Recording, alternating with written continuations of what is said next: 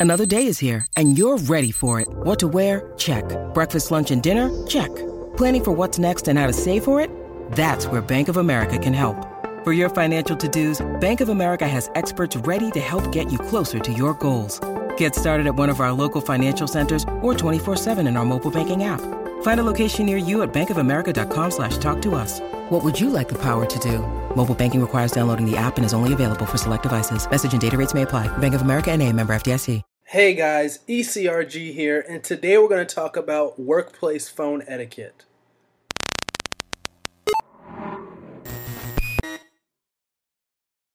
Hey guys, ECRG here, and today we're going to do a video on workplace phone etiquette. And I thought this was an interesting video for a couple reasons because most everybody in the clinical research industry or any industry for that matter is probably going to have a phone and they're probably going to use that phone to communicate. So I thought that this was a good video to make just so people had a little bit of background on etiquette when using the phone if they are in office or out of office. Obviously, the rules and, and regulations are going to be slightly different if you are at your home office or you have your own personal office at your job versus if you're in the cubicle on the floor where you're in earshot of other people. So let's keep that in mind as we go through that video, as we go through this video. And uh, hope you guys enjoy this one. So basically, some rules to live by are you don't want to talk about somebody while they are in earshot of you, and that's because obviously they can hear what you're saying. You're not just talking to the person in on the other line. You're talking to people around you. They can hear what you're saying. They can understand what your conversation is. So I would recommend if you're going to say something that is a little bit controversial that you probably find a more quieter place to have that phone conversation. Now, particularly at my office, we have taller cubicles, which is nice. So when people talk, it's not like they're talking directly to you. They're in their own little space, but obviously everyone, you know, in a perimeter, maybe 20 feet around you can probably hear what you're saying. So that's a good number of people. Um, there are also, you know, some smaller rooms off to the side which aren't used, which aren't used like conference rooms. They're not used all the time. That you can slide in there and make a phone call if you want to. So that's also good to keep in mind. Uh, to know at your office where uh, there's places where you can get some quiet time to make phone calls, work phone calls.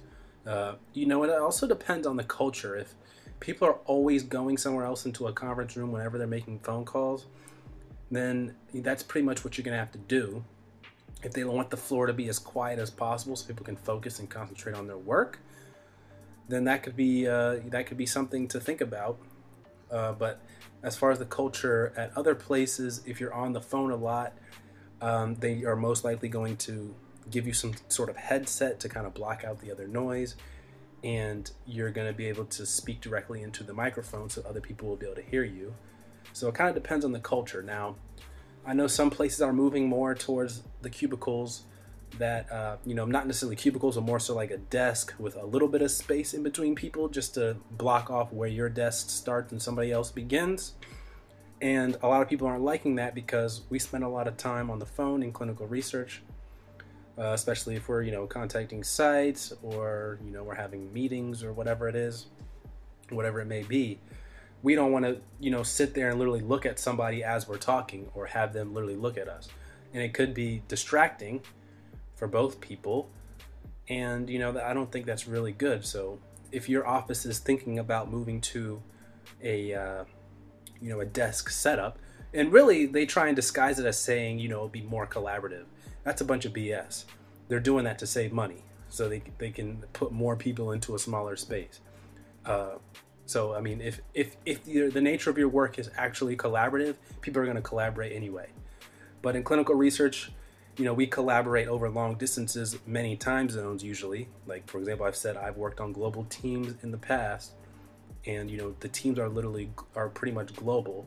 You're gonna have multiple time zones in between people, and uh, you know that that matters. It, it makes a difference. So, you know that that depends if it's gonna be how collaborative it's going to be like in person to person so uh, so you know, and that matters if you are going to be, uh, you know, talking to people all the time, how collaborative it is going to be.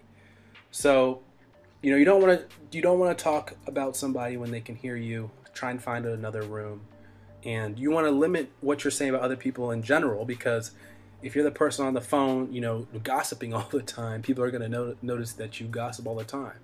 You know, like I said before, that conversation is not just between you and somebody else, uh, it's with everybody else in the area who can hear you too. Now, a lot of people put headphones in and listen to music, which is good. You have some level of privacy, but that's not always the case everywhere. And you need to keep that in mind. If you're going to be saying controversial things, um, I would also say do not curse, do not use foul language while you're on the phone. Once again, you never know who's listening to your conversation in the area. It Could be your boss that's in the area, or it could be your boss's boss. You just never know, and you do, you don't want to take that for granted, even though the conversation is between you and somebody on the phone. Uh, obviously, all of this pretty much goes out the window if you have your own office or you have your own home office. You work from home. In clinical research, a lot of people work from home and so it's not really a big deal, you know, if you're what you're talking on the phone, what you're saying on the phone. Uh, so you definitely want to keep that in mind. And you know, talk at a reasonable volume if you're in the office in a, in a cubicle. You don't want to be too loud and obnoxious. You don't want to be that person that everyone's like, "Oh gosh, this person's on the phone again," and can't wait for you to get off. So you, you want to speak at a reasonable volume. Remember that that earpiece is right there near your mouth, so you don't have to speak too loud for people to hear you. So keep that in mind. Um, that's pretty much it for you know the in-office phone etiquette. Uh, and you know just there's there's really not much here about the phone etiquette. I mean, I, I think most people understand how to talk on the phone to people. We've been doing it all of our lives, pretty much. Uh, you know, you know the common greetings. You know, you, hello, how are you doing? Blah blah blah blah blah. Just kind of look at how other people do it, especially if you're new to a company. You can learn from other people what they do.